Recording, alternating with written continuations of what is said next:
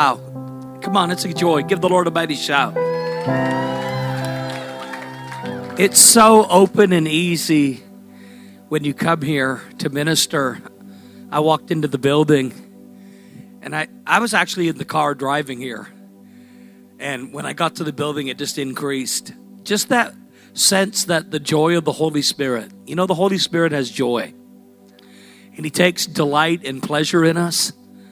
And it was kind of one of those, I'm going to get drunk in the Spirit and it's going to be the joy of the Lord. But it was more than that. It was like this deep, like, wow, the Father is pleased tonight.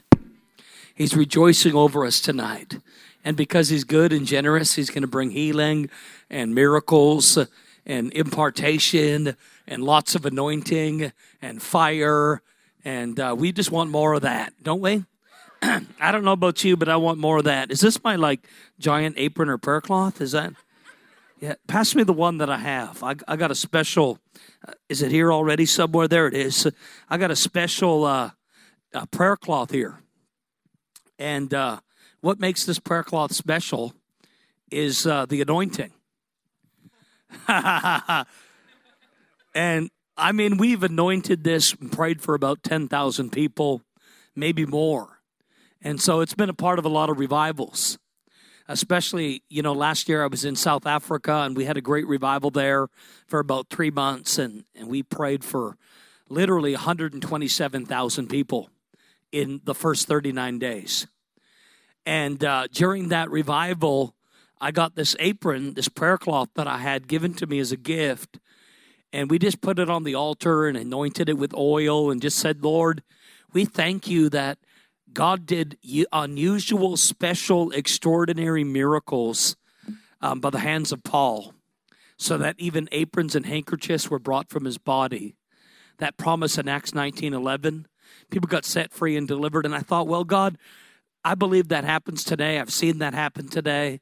And uh, but this prayer cloth was special because it was given to me by a woman in California that attended a A. A. Allen revival, and she was given this prayer cloth by by A. Allen, and uh, so I, I was all proud. You know, I put it on Facebook and and I got this A. Allen prayer cloth, and Bill Johnson tried to get it from me and put it in his museum, and. Uh, when I got the prayer cloth, I just prayed in faith. I said, God, I'm going to activate this by faith.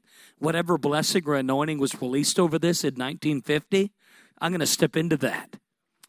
And uh, I, I, prayed for a few people in a few different meetings, and I would get out this this uh, prayer cloth and just pray for people, and all kinds of great stuff would start happening and whatnot. And then I met a man in Louisiana that worked with an evangelist that worked with R.W. Schambach and A. Allen. And I knew R.W. Schambach because he would preach for me. I even came down here and preached for R.W. Schambach at one of his camp meetings. And we did some crusades together in Montreal, Canada, and whatnot. What a great general.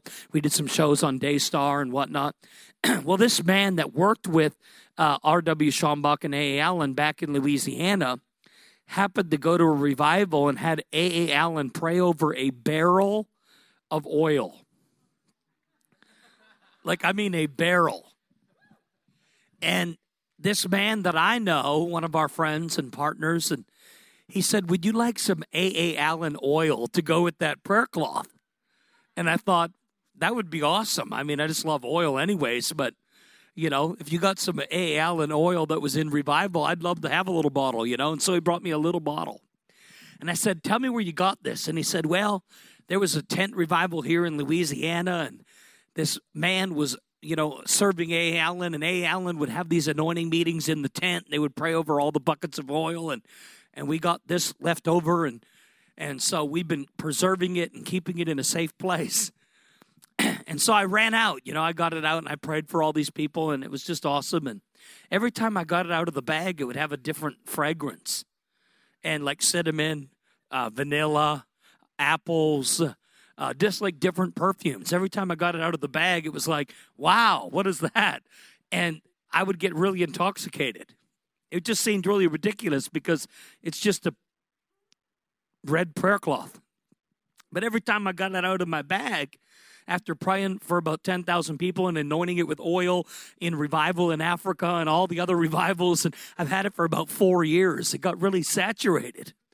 And then I, every time I'd bring it out and I'd just pass it around, and people would fall into the power. Like I was in a church in Canada, the whole front row just fell into the power. I just pulled it out of my bag and went, "Hey, check this out!" And everybody fell on the ground. And it's kind of like Elisha's bones, you know. It's like Elisha was dead and gone; he was just bones, but the anointing somehow resided in the bones of Elisha. And you know, if if, if God could use aprons and prayer cloths, and Paul could pray for them, and I've seen that work, you know. And so, anyways.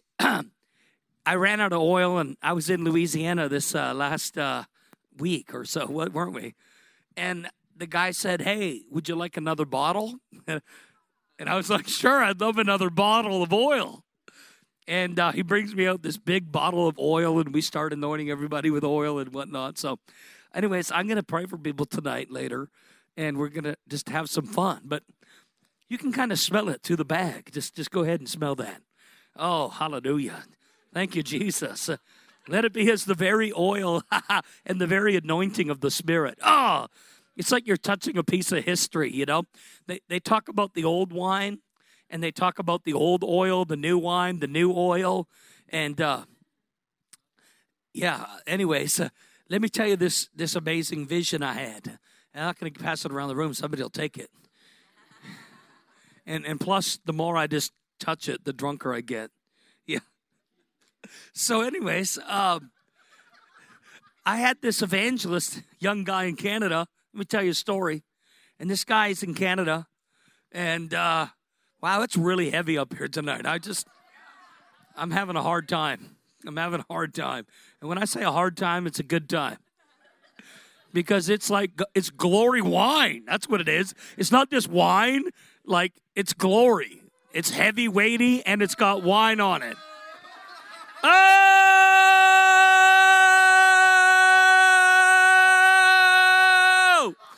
Um, you know, you know what it is? You know what it is?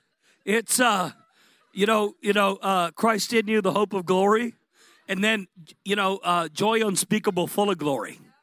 Joy unspeakable, full of glory. That's an anointing. What would it be like if you got joy unspeakable, full of glory?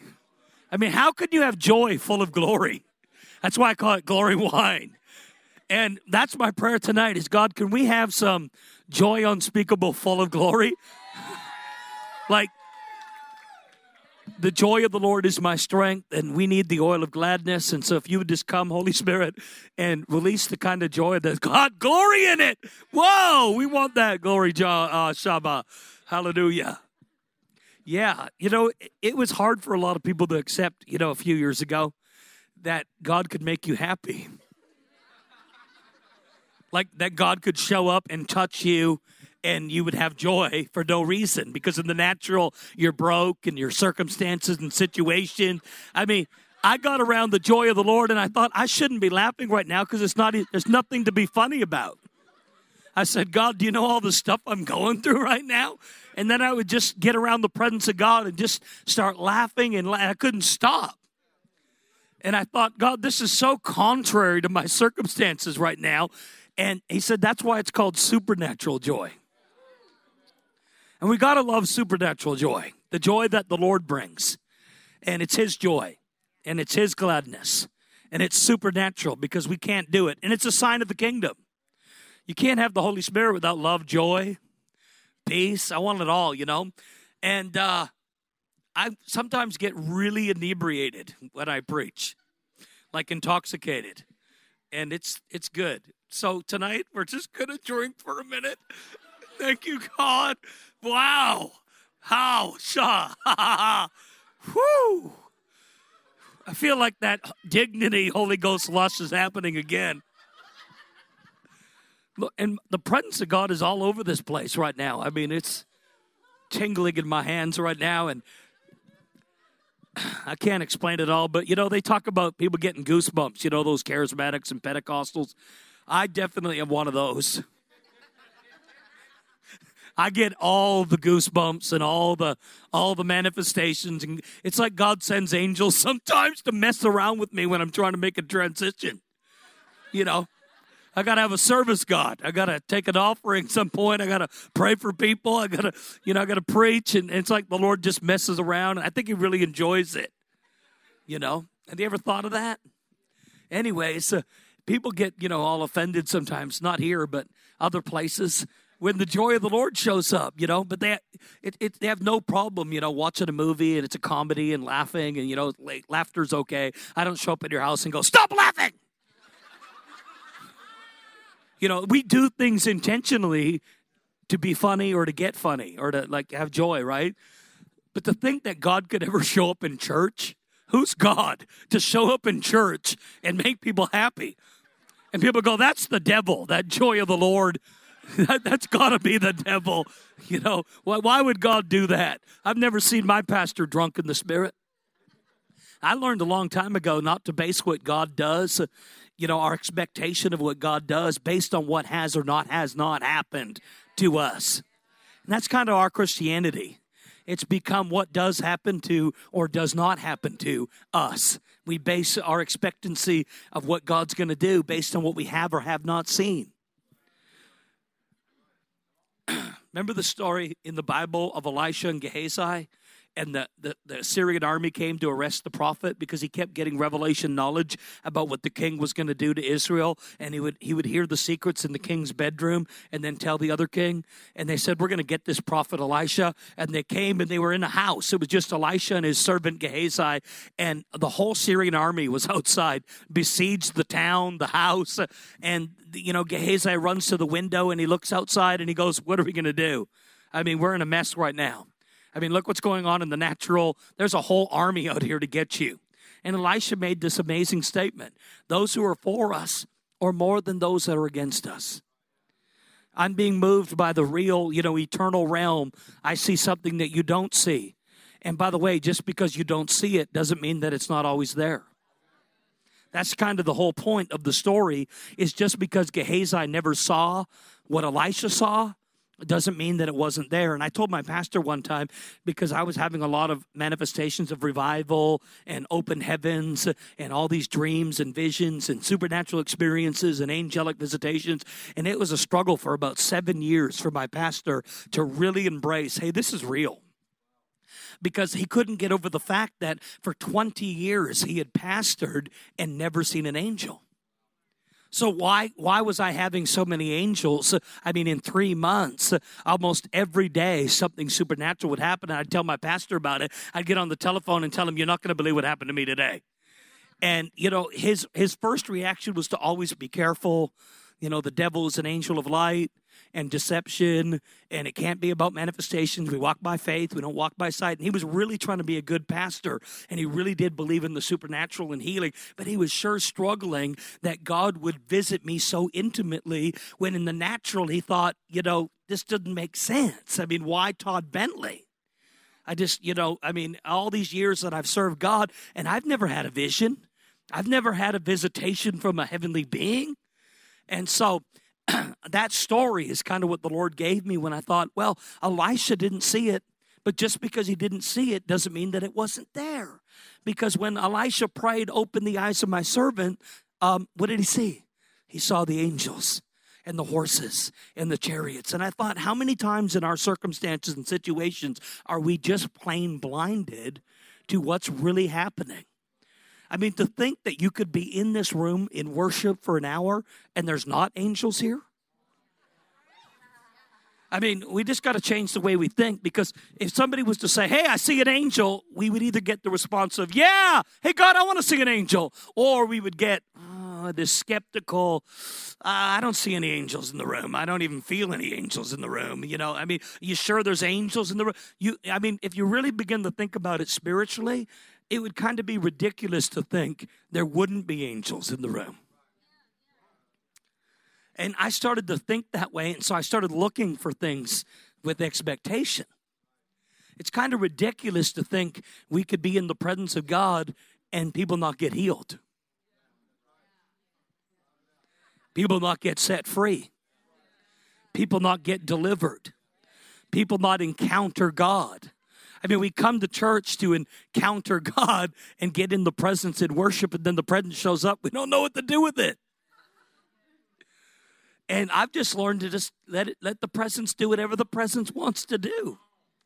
I just want to have some presence. Oh God, thank you for presence right now. Manifest. Yay. Ha ha ha ha ha. Joy unspeakable, full of glory. That's what I want tonight. Unspeakable. Oh man, that's so.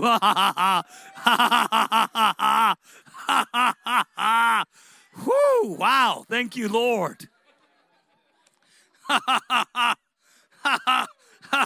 and, and you know, it's not irreverent. You know why it's not irreverent and out of order? Because we're all doing it. I'm not doing something else, and you're distracting me. I'm leading the service, and it's happening to me. So, this is what we're doing right now. I mean, I've had out of order meetings. And by the way, that's not that's not that's not a bad thing.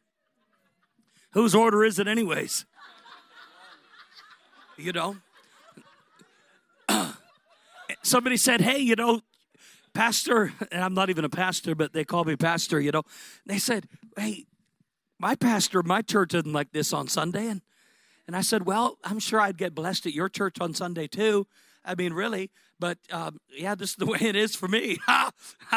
we, we can't run around in Christianity and base what we expect God does on what we read in a book or what we see on TV or what does or does not happen in our services.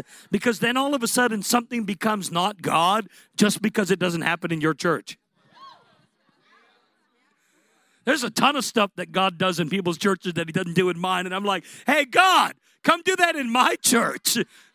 Look at that church is growing, and you know they're they're having a move of God, and I and I get Holy Ghost jealous about God breaking out over there. I mean that's my response. Our response is like, well, this can't be God. We don't have the joy of the Lord, and people laughing in our services, so it's not God.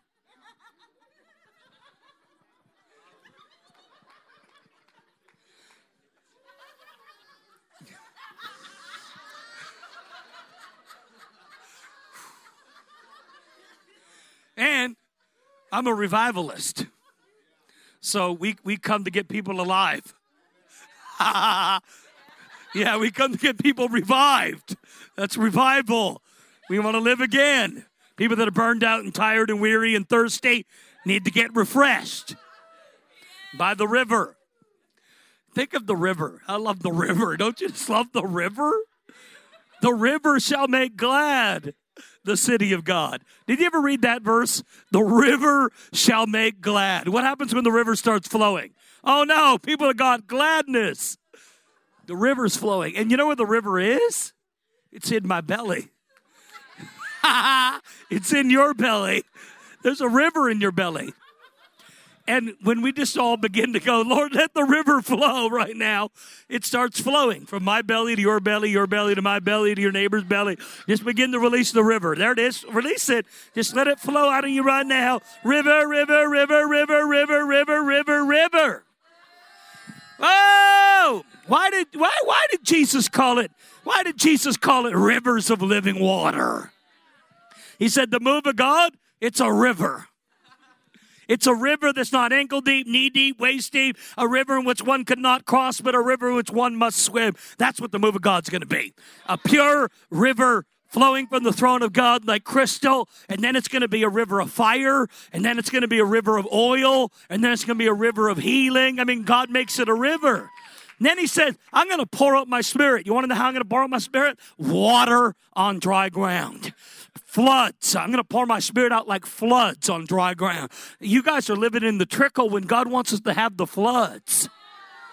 What would you do with a flood of the presence of God? Like, could you pray that? God, give me a flood. Flood me. Yeah, flood me.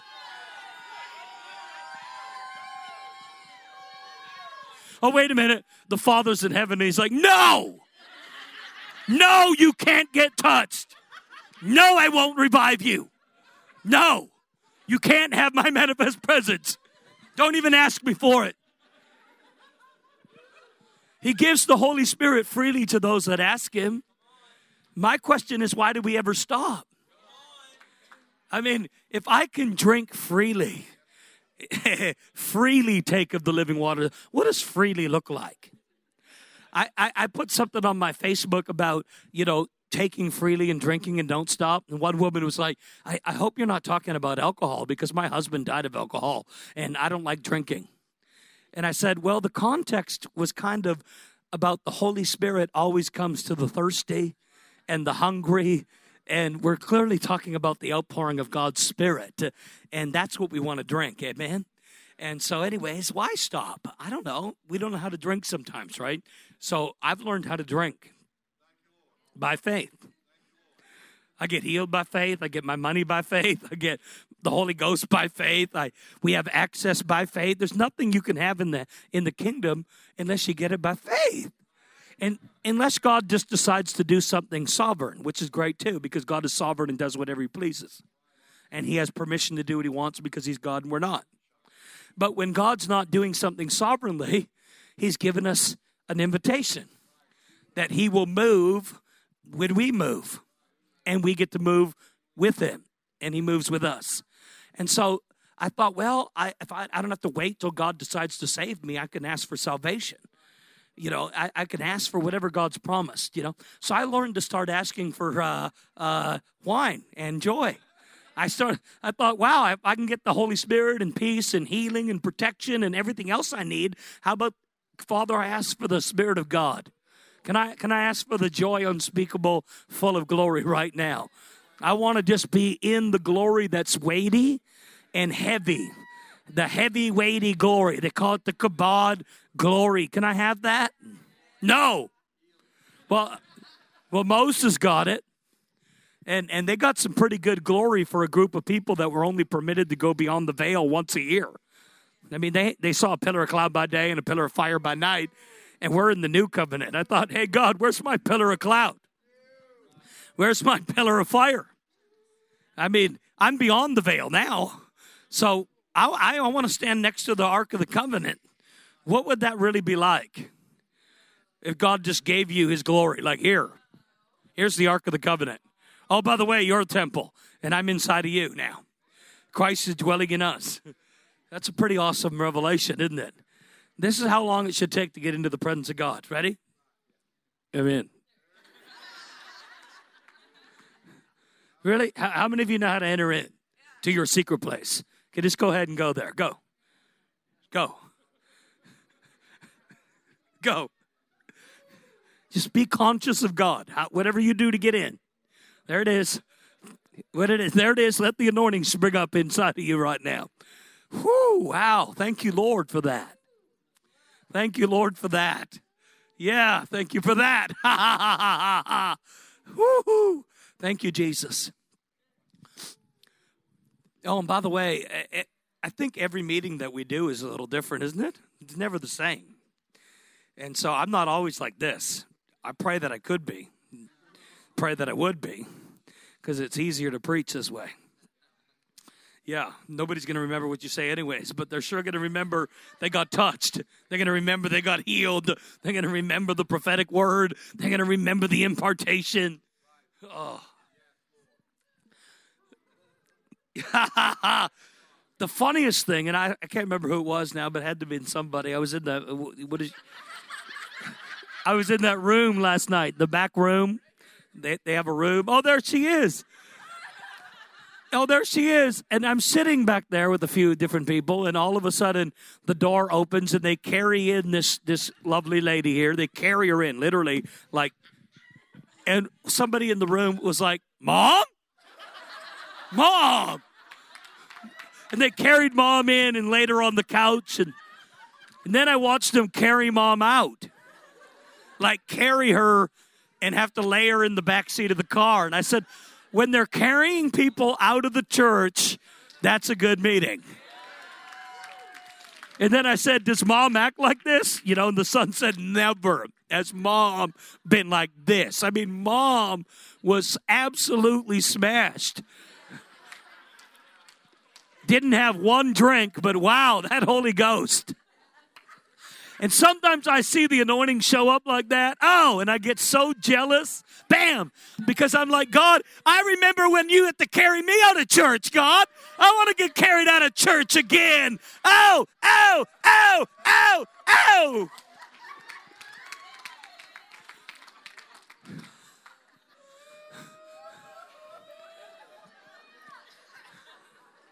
I, I, I want to I wanna have an, an encounter with you where I'm so changed that after I get prayer, the presence of God is so overwhelming that I have to get carried to the car. That would be a good meeting. Pray that prayer. Most of us are too dignified. We want God our way. It's not McDonald's or Burger King. We don't get God our way. But when we let God show up His way, and some people don't have manifestations, by the way. I mean, some of my best friends that preach, and they just don't have manifestations. I've never seen Rick Joyner have a manifestation. I never saw Bill Johnson have a manifestation. I never saw Randy Clark have a manifestation. But Heidi Baker, I'm sorry, I mean, she just kind of lies on the floor and goes, oh! And it's awesome. And everybody's like, yeah! And they all lay on the floor with her. I brought her to Canada like 10 times, never heard a sermon once. But wow, the presence of God. And then it's like, I want to go to Africa and preach to the Muslims and lay in the dirt. I mean, it is, it's a sign and a wonder. And, you know, I think God does that sometimes. I mean, just to offend people. I really do just to offend the mind, reveal the heart. I mean, it really does. Because I was like, you know, God, I could have been like a Rick Joyner or a Bill Johnson and been a little bit more stoic and conservative. But yet, they're preaching in all the revival places and absolute pandemonium's happening all around them. And it's like, yay, God, do some more. But they themselves, I mean, the only time I ever saw Rick, I mean, that's a good meeting if his toes move. I mean, if he's tapping his toes, you're, it's, it's awesome. And you know what? I said, hey, if that's the way that it is with you, great. And he said, well, hey, if, if that's the way that it is with you, great. Yeah. What if you are one of those real sensitive people to the presence of God, like this lady over here, and you got to get carried out of the meeting? Is that okay? I mean, I mean, hey, wow. So I just messing around and trying to make a transition here tonight find out where we're going to land because I know we're going to pray for people and pray for miracles and somehow God's going to heal people. Wow.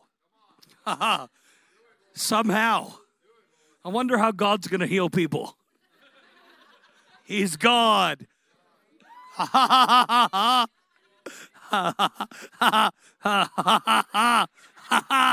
Whoa!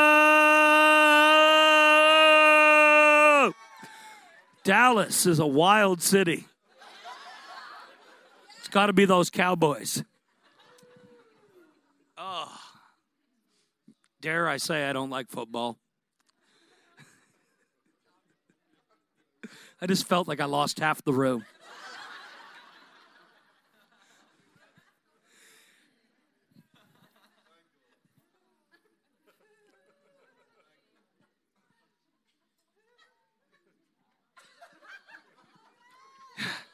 My wife knows when I get really full because my, my, my eyes will just start leaking. And I'm not crying. Yeah, I'm not crying. It's just joy. And my wife will say to me, I saw you crying. I am not crying. I mean, tears doesn't mean you're crying because men don't cry. I leak. I just leak out of my eyes. Yeah, thank you, Lord.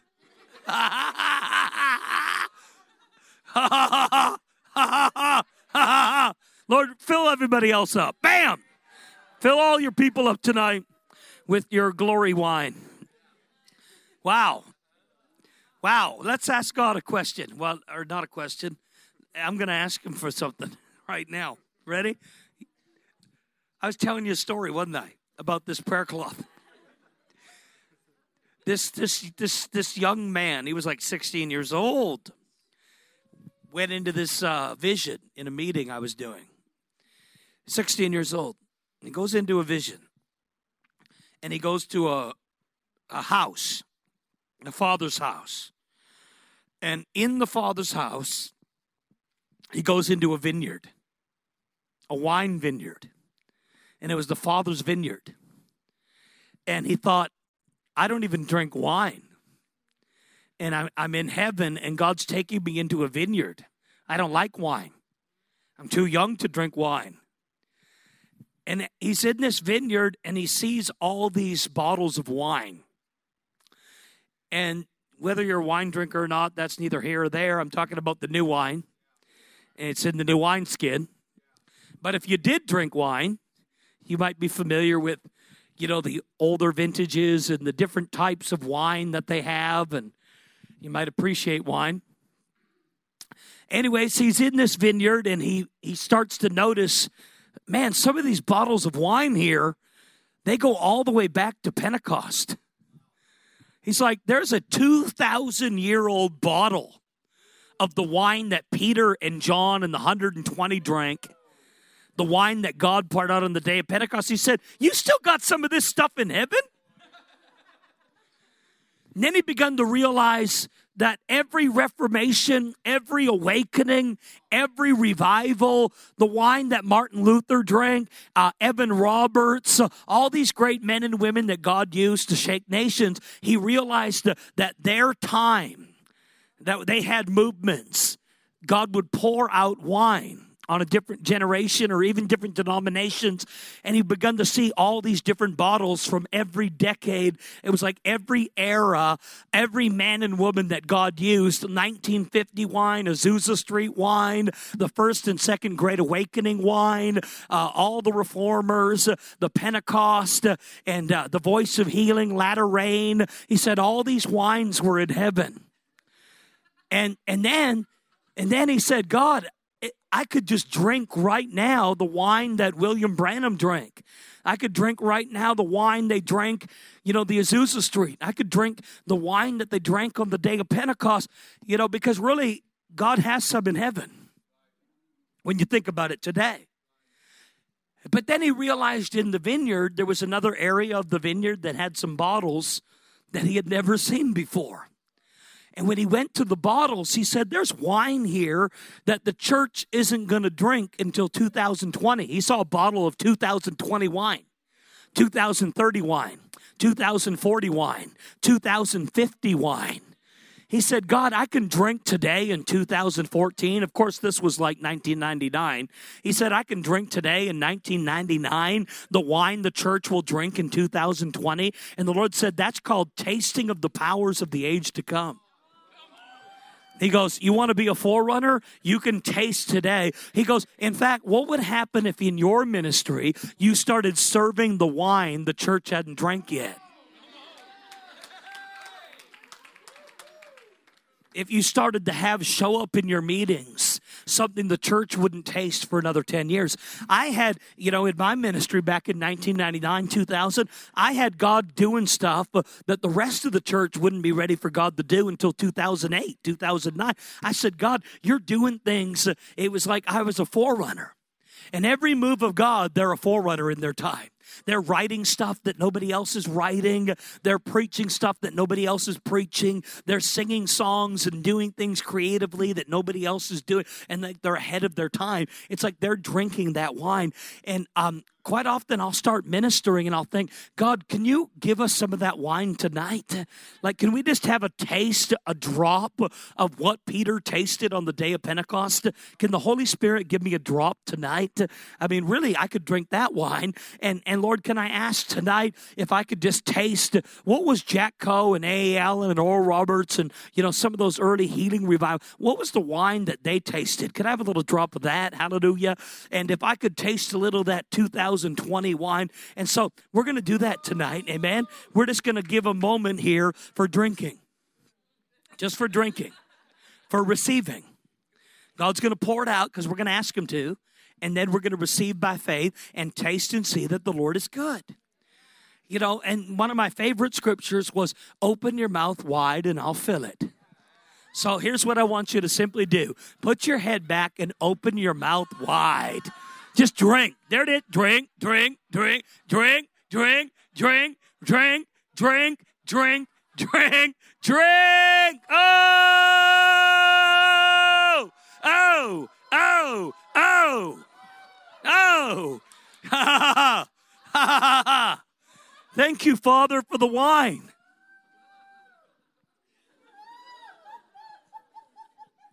Thank you, Father. Thank you. Thank you for the wine. Ah! Shaba! Bam! Bam! Bam! Bam! Bam! Bam! Bam! Bam! Bam! bam. Ha ha ha! Ha ha ha ha! Ah! Ha ha! Thank you for the wine. Thank Him for it.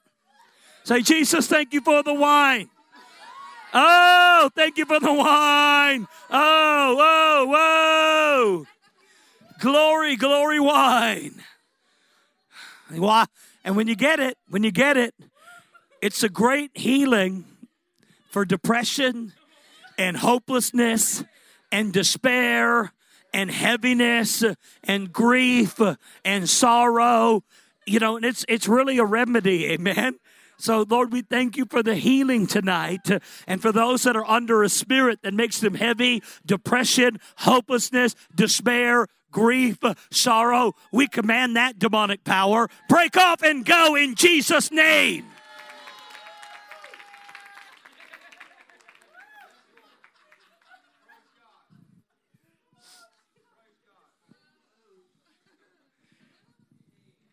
Father is good. The Father is so good, and His presence is rich, sweet, wonderful. Ha ha ha ha. Ha ha ha ha. I mean, I wonder how thick we could get it. Have you ever been in church and thought, hey, God, how much can we have? I've been in meetings where the glory of God was so manifest that people across the street were talking about the power of God. People walking through the parking lot would get healed. People lining up outside the door at 10 o'clock in the morning to get into the 7 o'clock service would talk about the power of God in the parking lot. I've had meetings where the glory of God was so manifest, people would pull over two miles from the venue on the side of the road. People would come into uh, the meetings on airplane. They'd land in the airports and talk about how the presence of God was overwhelming, that they would get healed the moment the airplane would touch down on the ground. I mean, we got to believe God for more. I mean, how much can we have? As a church. I mean, until the drug addicts and the people that are lost and dying and the prostitutes and people are just drawn into our buildings. They don't even know why, but it's the presence of God. I want to carry that. People are just drawn to the presence of God. We want to be drawn to the presence of God. And I just could never stop asking. You know, somebody said, Why do you ask for his presence when he said, Lo, I am with you always? And I said, Well, I know that He's with me always, and I have that confidence by faith. But when I'm asking for his presence, uh, I'm, I'm, I'm, talking about the with you. You have the presence in you, but the with you and upon you. That can just keep coming. The ever increasing knowledge of the glory of the Lord. I mean, Moses could not even stand by reason of the cloud. The cloud was so overwhelming, the Bible says that the priests could no longer continue their duties. I mean, if you're still able to do stuff, the glory can get stronger.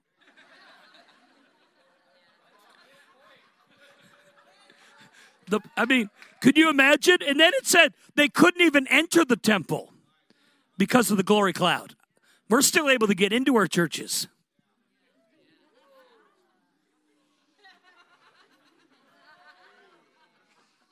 I mean, imagine we were all locked outside. We can't get in. The glory. People are crawling in. I got to get in there.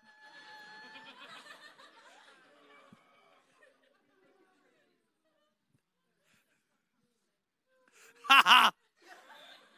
Ha ha. Oh, come on, give him a mighty shout. Jesus!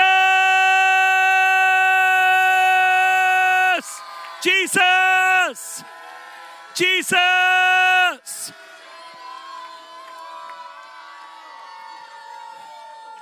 You know, you know, it's amazing when there's this many people that are calling on the name of Jesus, there's no room for any devils to get in here and deceive you. People are like, what if this is like a deceiving demon right now? We're all like, Jesus! We ask for the Holy Spirit, and the Father in his ability to keep you isn't greater than the devil's ability to deceive you. You can't go, Father, give me the Holy Ghost. No, no, sorry. I'm not strong enough. That old demon's going to sneak in there and get you. We're all calling on the name of Jesus, and they're like, that's not Jesus.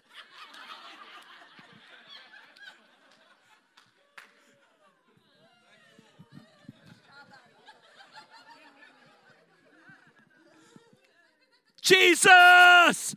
Whoa! Jesus! Jesus! King of glory! King of glory, come in! King of glory! Jesus!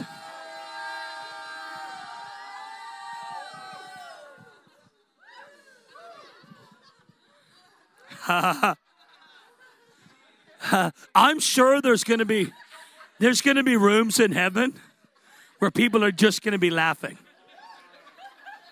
I, I, I know there's going to be places in heaven where it's just going to be joy, like bliss, bliss everywhere. Everyone in heaven is smiling. Think about it.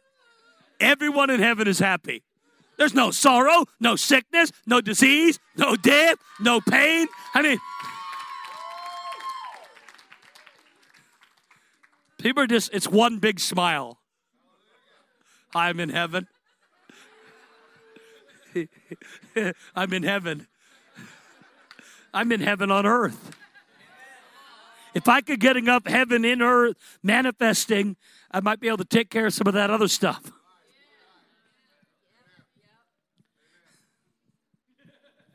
I don't have room for all that other stuff because I'm too full of God. If I could just get full of God, maybe some of that other stuff, there's no room for any other possession because I'm possessed with the Holy Ghost. We have too much room for anxiety, fear, worry, the cares of this world, choking the word, making it unfruitful. We have just have way too much time for sickness, for disease, because we don't have enough God residing and abiding. whew, most of our conditions are emotionally linked, anyways. Most conditions, we can't get people healed in their bodies because we got to get them healed in their souls. We got a broken spirit.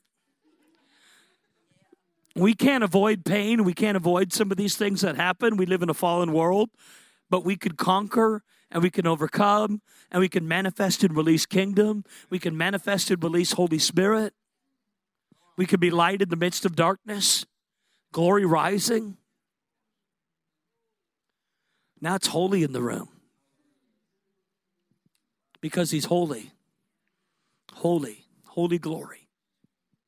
Sometimes when the glory shows up, it'll show up as wine and laughter, and then there'll be a shift, and then the fear of the Lord will come. That's why I call it wave after wave. The anointing is like waves. All your waves and billows. If you if you pay attention enough to how God moves in a meeting, you might sense two, three, four, five, six different anointings. And right now we just, you know, God didn't leave the building, it just came different. I just felt a shift. And there's a fear of the Lord. Wow, he's holy. And it's holy, holy glory weighty, heavy. And we love you, Lord. We thank you that we're carriers. We're carriers of your presence. Let me let me tell you how much I appreciate being able to do this tonight. I've been in a few other church meetings in the last 2 weeks that were really good. But I could preach and there's a lot of things that I could do and God was in it. But I love it when I get into a meeting where it's just so open you could just minister presence. Sometimes I go into churches I can't minister presence. All I can do is bring the word. Worship, take the offering, preach a great word, pray for the sick. That's great. But sometimes I love those glory meetings where it just, the glory of God is just free to move. And right now, it's just free to move in the room, it's just in the atmosphere. And you can get a hold of it. He won't deny you if you ask Him to fill you. And you could never ask Him enough. I mean, I asked the Lord one time, I said, Well, how much can I ask you to fill me? He said, Well, you can ask me to fill you again and again, and then ask me again. Fill me again, Holy Spirit.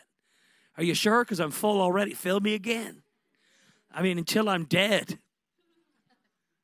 until I'm transformed. Keep coming, Holy Spirit. Why stop? I need you. And we do need him. Justin Dallas needs his presence. America needs his presence. We need his presence. You need his presence. And it's going to increase. The glory of God, the knowledge of the glory of the God will cover the earth as the waters cover the sea. There's going to be a day where the whole earth, whether they like it or not, is going to have the knowledge of the glory of God. They're going to be aware of the fact that, hey, this is glory. The increase of his government will be no end. His government somehow ever increases. His kingdom somehow ever increases. It starts as a mustard seed, and when it's growing, it's an ever increasing kingdom, ever expanding kingdom. And, and as much as we might have um, fullness, yet it's expanding. It's working, the rule and the reign of God is working in and through our lives and circumstances. There's still things that need to be put under his feet, but yet it's all under his feet. It's the kingdom of heaven is at hand, and yet it's the kingdom of God coming. And I'm I'm totally about kingdom now, and I'm all about the kingdom coming. I'm all about the increase of his government. I'm all about the ever growing, expanding kingdom of God as we learn to release and be carriers of his presence and stewards of his fullness.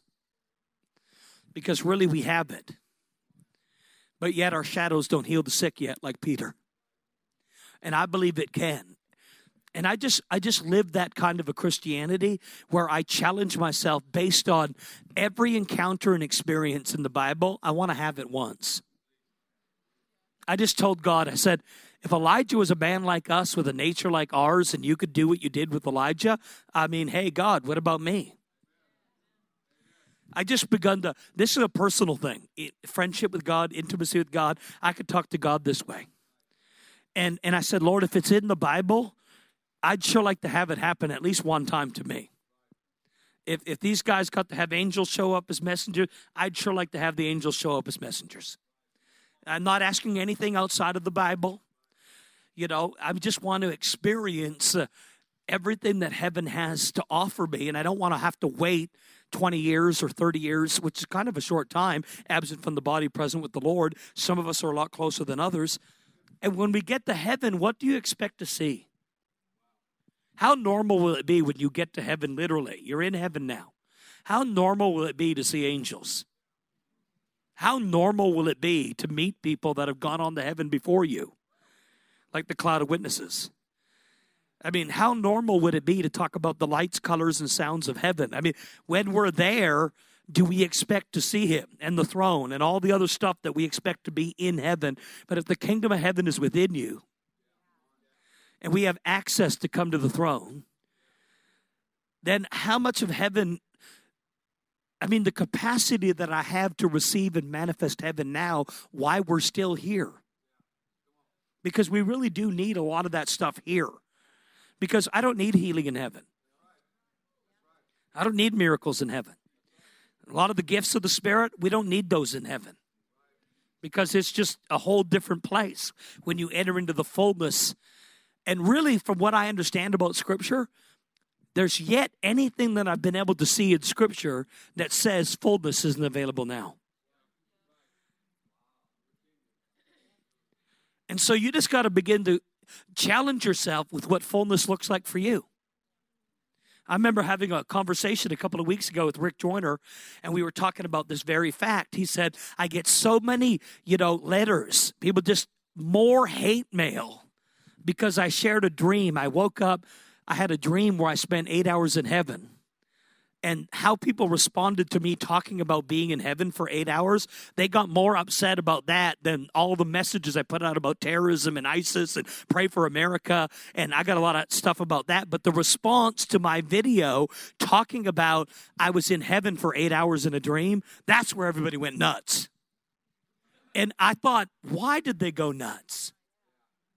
Why should that not be normal? I mean, the idea that, oh, wow, you actually went home for a little bit.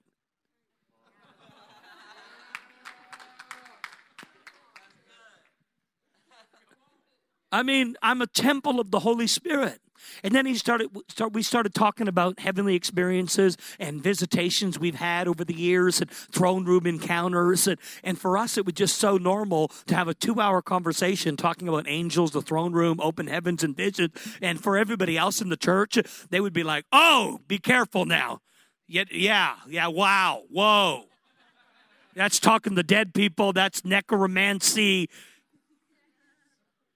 God forbid that anything in the Bible would happen to anybody today. That's really what we don't like. It, we're okay that Elijah and Moses showed up, you know, and talked to Jesus, but if Elijah and Moses showed up and talked to Todd Bentley, we no! Elijah and Moses showed up and talked to Todd Bentley. Never! I mean, I haven't had Elijah and Moses show up. I'm just saying. I'm pushing the envelope a little bit, and you tell me why. And we're like, well, you know, our, we, well, there was a reason for that. You know, we got to think of the prophetic reasoning. I mean, just intimacy with God should be enough to enjoy what God has for us. So, Father, what are the angels doing? What's happening in heaven right now? What's on the mind of God? What's in your heart? What are you speaking to the city? What are you saying to the nation? And then if you get any answer back and you tell another Christian, they're like, oh, you had a burning bush. And an angel came and told you that. And of course, if the message doesn't line up with the Word of God and the character and nature of God, then we question whether it was a real visitation. Because, of course, there's counterfeit. But how do we judge and test? We have the Word of God and we have accountability with each other. We have the nature of God. We have what what is the tree bearing? What's the fruit? I mean, there's all kinds of things we need to look at. Every time I've ever talked about an angel that came, I can point to something mighty that happened. I mean, one of the times I said an angel came in Lakeland, Florida, a whole worldwide revival broke out. I mean, I might question people seeing angels if something doesn't happen. I mean, if you're seeing an angel, there might be revival. I mean, there might be somebody raised from the dead. There's usually something great that comes out of visitations. You know, and I know that, you know, quite often Bob Jones and all the encounters that Bob Jones would have with the Lord over the years, I bore witness to over 15 years of the greatest miracles happening, um, whole movements being touched in birth because of visions and experiences that Bob had. They weren't just seeing angels every day. It was, there would be no IHOP, there would be no Redding, there would be no Morning Star, and there would be a whole lot of not what we have today in the prophetic if it wasn't for Bob Jones. And people fail to realize, well, you know, we get so caught up sometimes in the revelation, we forget to go, but look what it brought. God wants to trust us with more. I want you to trust me with more. Shall I hide from Abraham, my friend, what I'm doing? That was the question. God was like, hey, these angels are going to destroy Sodom and Gomorrah, but maybe because we're friends with Abraham, just maybe we should tell him what we're doing. That God would even consider to let you know before he was going to do something in America.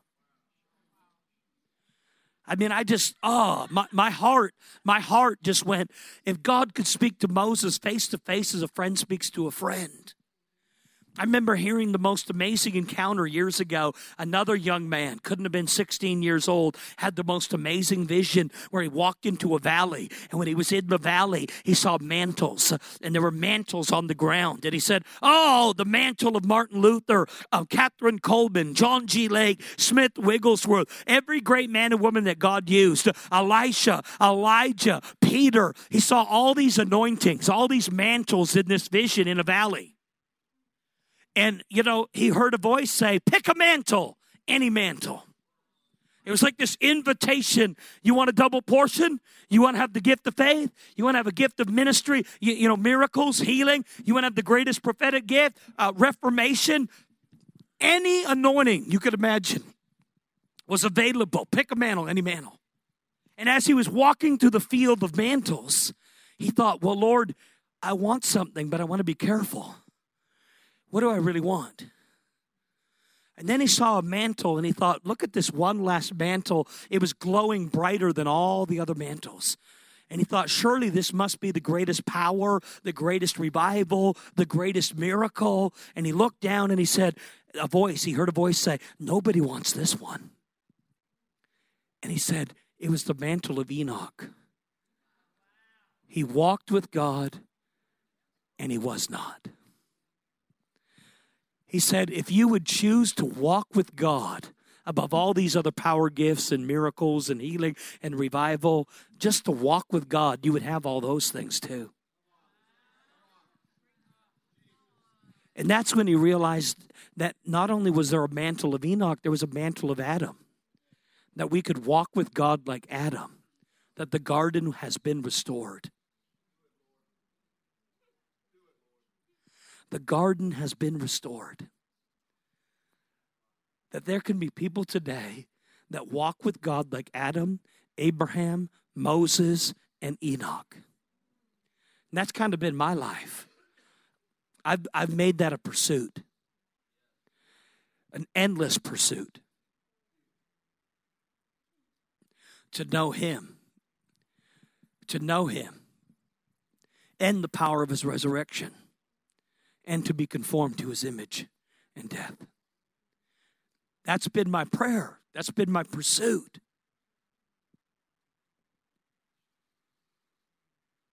Help us tonight, Lord, because you're going to raise a people up in this nation, watchmen, prophets. You're going to raise them up in America that are going to be able to share the heart of God. We're going to need it. Some of these days that we're going to move into, we're going to need to have clear voices. And you're going to need to have a clear intimacy and friendship with God that can sustain you through the greatest battles. And there is no limit. That was the it's it's not natural to not have an appetite for more. We've got to have an appetite for more our expectancy for more. You know, I asked the Lord, I had a season of my life where heaven was so open, God was coming. It was a sovereign thing. I, I didn't make it happen. God just chose to visit me. And it lasted for about three months about four to 12 hours a day. And every day I would have visions or I would have dreams in the night and I would have angelic encounters. And it was the first time I ever knew that I could, in the spirit, go into the heavens. I mean, I had never gone into the heavens. I'd never had a third heaven type experience. I didn't even know how to call it anything because I didn't know what it was. But I, I mean, I was having experiences where I was caught up to heaven. I was caught up to the third heaven. I was caught up in paradise. I didn't know how. To, I said, God, nobody's going to believe this is happening to me. For one, I'm 22 years old and I had no language. I couldn't call call it anything back then because I didn't know Rick Joyner. I didn't know any John Paul Jacksons. I didn't know any prophets or Bob Jones. I I was just this young guy that had a glory liquid honey cloud come into my apartment. I mean, a real glory liquid honey cloud. The presence of God like honey come into my apartment. And how glorious it was at moments tonight, it stayed like that for 90 days. I had total strangers come to my house and knock on the door and ask if they could come into the carpet, just lay on the carpet. Total strangers at my door saying, Can we come in and just lay on your floor? And I did at times have 20 strangers in my house all laying on the floor because the presence of God was so real. I was having a sovereign visitation in Canada. That's what gave birth to the ministry that I have today for the last 15 years was that visitation. But during that time, I said to the Lord, "Forgive me. I mean, God, I shouldn't I can't have this many visions." And you know what the Lord said to me? He said, "It's just me speaking." Visions are normal language for heaven to speak. Dreams and visions are normal language for heaven to speak. So, what you're asking me is to not speak with you. And I said, Yeah, but my pastor's only had one vision in 10 years. And he was sure to tell me about all the visions he didn't have, and all the false visions that people did have, and all the reasons I shouldn't be having visions. And I thought maybe I shouldn't be having visions. And they would just keep coming, I couldn't stop them and they would happen every day. And I wanted to stop them because I was scared. I, I, I, said, God, I don't know if I'm a prophet. I, I, don't, I don't understand what's happening. I don't know why. Um, I'm a sovereign vessel. You're doing these things. I can't deny that they're happening. They're producing some awesome fruit. Um, I can't stop praying. I'm praying four to 12 hours a day. I'm reading the Bible in one sitting, the whole New Testament. So, I mean, I'm hungry for God. All I want to do is Jesus. I don't want to do anything but Jesus. Not that TV or movies or music or any of these things are wrong, but during that season of my life, I couldn't do anything but Jesus. I prayed from the moment I got out of bed to the moment I went to bed. So I said, God, how could it be wrong? Just try to get people to tarry an hour in church and I can't stop. It was so sovereign. I thought I'm going to have to go and maybe get examined. I'm going to be one of those Jesus freaks, and I'm going to wake up in a hospital, and I'm not going to realize that I lost grips with normality because heaven became so normal. I was concerned that I w- I wasn't able to pay my bills. My, my wife, your mom, had to pay all the bills and do everything at that time because I couldn't even drive a vehicle. I didn't think I was ever going to come out of this visitation. And I thought, Lord, this isn't normal. I mean, you got to have life. I mean, you know, I believe in life. Pay your bills, go to work, raise your kids. But for this one season of my life, Jesus was, he visited me two times during that three months. Jesus himself, two times. And I struggled as much as any other believer. Why would Jesus come to Todd Bentley? I don't know. You're going to have to ask him.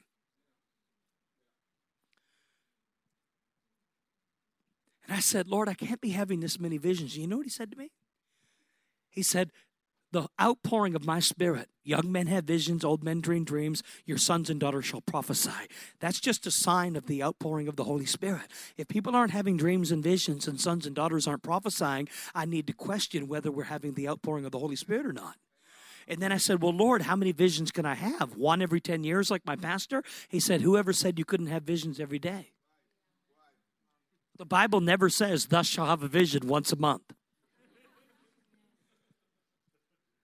And the Bible says, Desire spiritual gifts. Earnestly desire. Now, it should be a given that you want character. Somebody said to me one time, How come you preach gifts and the anointing and the supernatural and you never preach character? And I said, We need the whole counsel of God. That's why we have gifts. My gift is not to preach character. You should have a good pastor in your life, you should have a good church in your life with functioning fivefold ministry. You should be able to get the full counsel of God. I mean, there's men of God I have to go to and sit under to get what they got because I don't have it.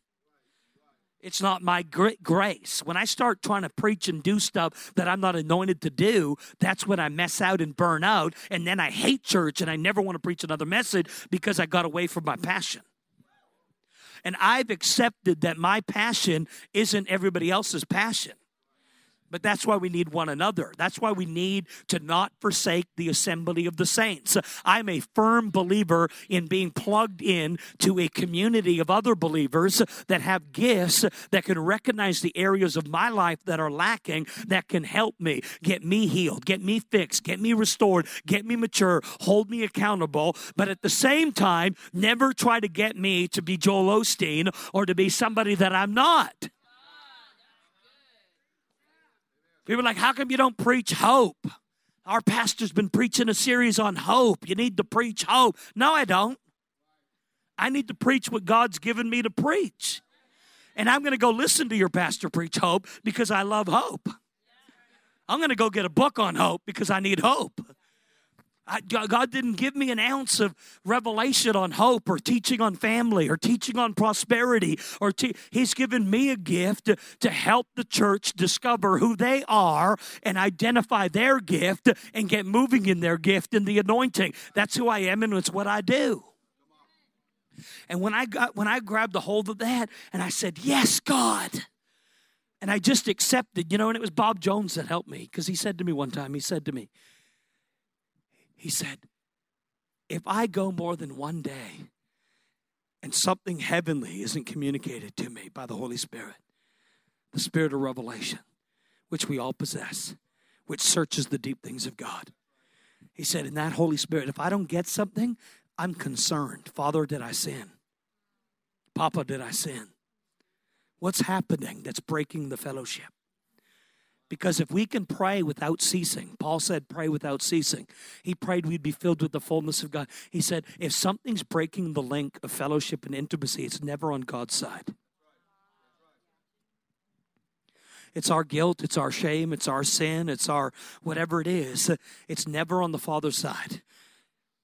I mean, when Adam and Eve sinned, the first thing that God did was, quick, get the bloody animal garments and get them covered. That was God's first act. I'm coming into the garden. Let's get some bloody animal linen coats and put it on Adam and Eve. Because I can't accept them like this. And I want to accept them. I wanted to accept them. I never wanted what me and Adam had in the garden to ever stop. So I'm going to provide the sacrifice right here in the garden.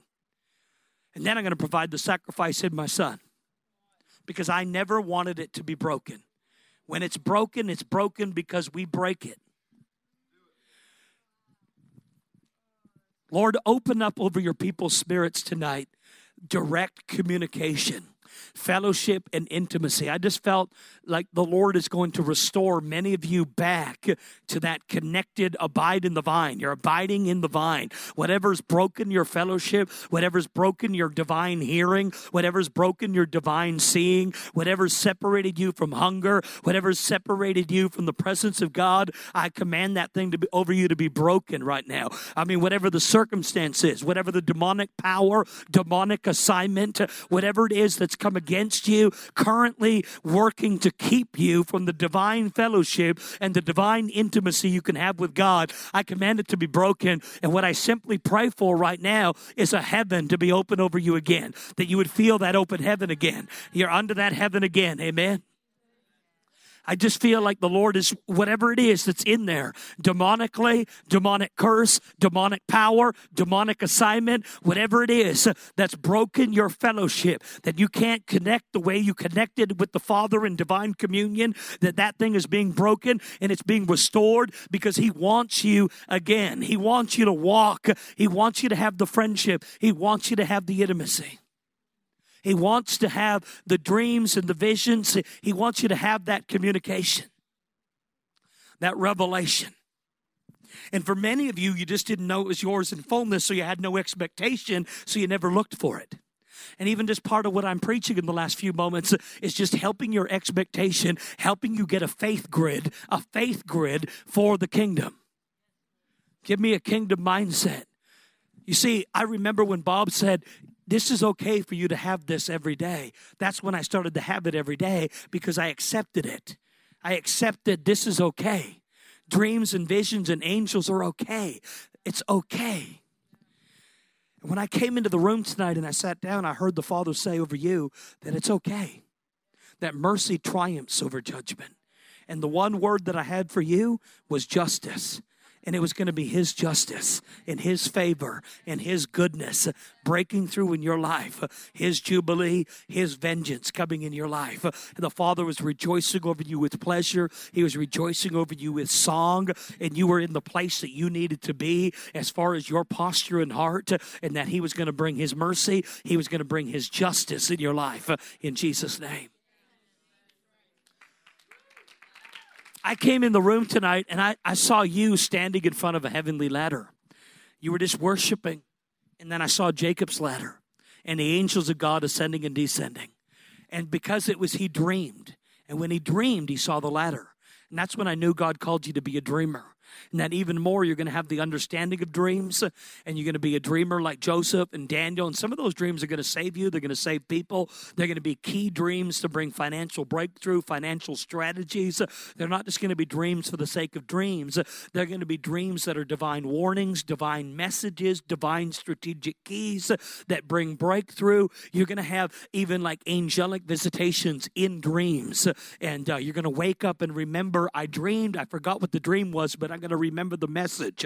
And you're going to get a lot more messages because I saw that ladder set up before you and you were ascending that ladder into heavenly revelation. So I pray that Jacob's visitation over you and you're dwelling in the Bethel, you're dwelling in the house of God right now, and uh, there's an open gate of access for you to heaven, to revelation right now in Jesus' name.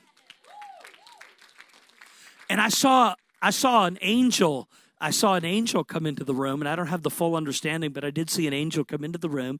And uh, uh, Tracy, this angel came to you, and he had a scroll in his hand, but I wasn't permitted to read it.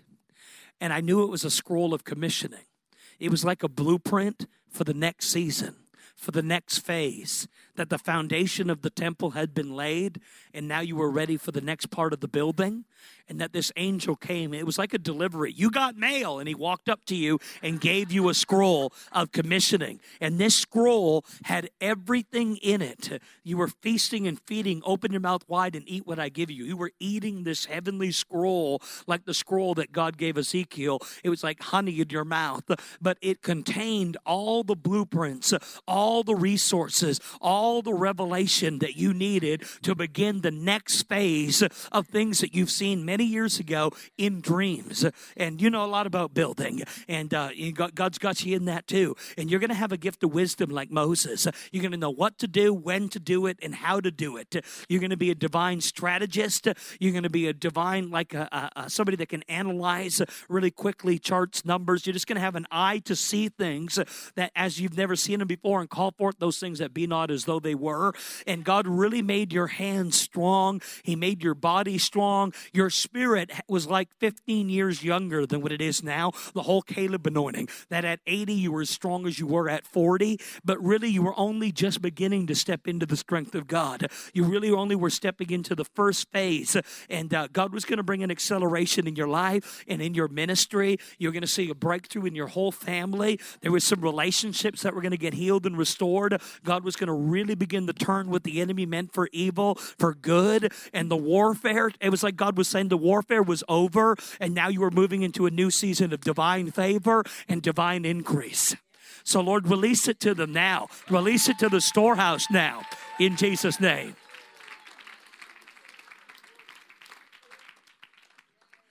Um, I did write down a few things. Uh, when I came into the room, I, I saw a couple of miracles happen or, or people I prayed for for healing. And I do want to pray for as many people as want prayer tonight. We are going to do that. I feel like we're just going to impart, you know, you can only really give what you have. As you freely receive, freely give. So I want to pray that whatever I can give by the Holy Spirit, that you could just have it. As I freely received, I freely give. And so the Holy Spirit's going to come on people in new ways today. He's going to respond to your hunger. And it's like you're just going to go in and grab as much stuff as you can get. Amen. That's the way the Father is. And uh, impartation works that way. And that's why I love impartation. And it might be healing. It might be revelation. You might just start moving in words of knowledge or dreams or visions. You might have an extended season of visitation. Um, it could just be more presence of God. You could just catch that revival spirit, and all of a sudden, God begins to use you to spark revivals. In fact, I feel like there's um, all kinds of people in this room. I see messengers of fire angels or messengers of fire, and they're coming to release the fiery coals of revival so that people in this room, you're called to be a fire starter, and God wants to have you ignite stuff, even in different nations. I see things happening in Europe, I see things happening in Switzerland, I see things happening in different countries, I see um, different things happening in Hong Kong, in Asia. These messengers of fire are coming tonight to release the fiery spirit of revival for those that are called not just to be preachers and teachers. It's a unique ministry. Revivalists are a unique ministry. And uh, you may be in a city for 30 days before you break it open. You may be in a city for 14 days before you break it open. And I feel like there's a handful of true ministries in this room that function that way already. But God's going to cause the power of evangelism, the miracle signs and wonders to increase on you. The spirit and the fiery, the fiery spirit, the burning spirit of evangelism is going to come on different people. Some of you are going to have revivals uh, where you spend a whole month, uh, like in Africa or Singapore. I see Singapore, and you're going to be there for like 30 days. It's not just you're going to have a service or a conference or a seminar. God's going to use you to turn cities upside down. And uh, I just feel that it's in the room. So, Lord, release the messengers of fire, release the fiery spirit, the burning of evangelism. Let that mantle for revival, power evangelism, uh, miracle signs and wonders mantle begin to come upon men men and women, I pray, that are called to step into a place where you use them as they're going to break things open. They're breakers. There's a breaker anointing on them right now. They're breaking things open in Russia, breaking things open in Russia. Mighty revival happening in Russia. Tsunami of God's power in Russia, in Switzerland. I see Singapore, uh, places in Africa, uh, Hong Kong, particularly right now, places in Europe. And God, for those that are called to ignite furnaces and fire in, in America. Release that too. And Canada, sending people into the north in Canada, burning with the fire of God. It's just coming on you in a fresh way now in Jesus' name.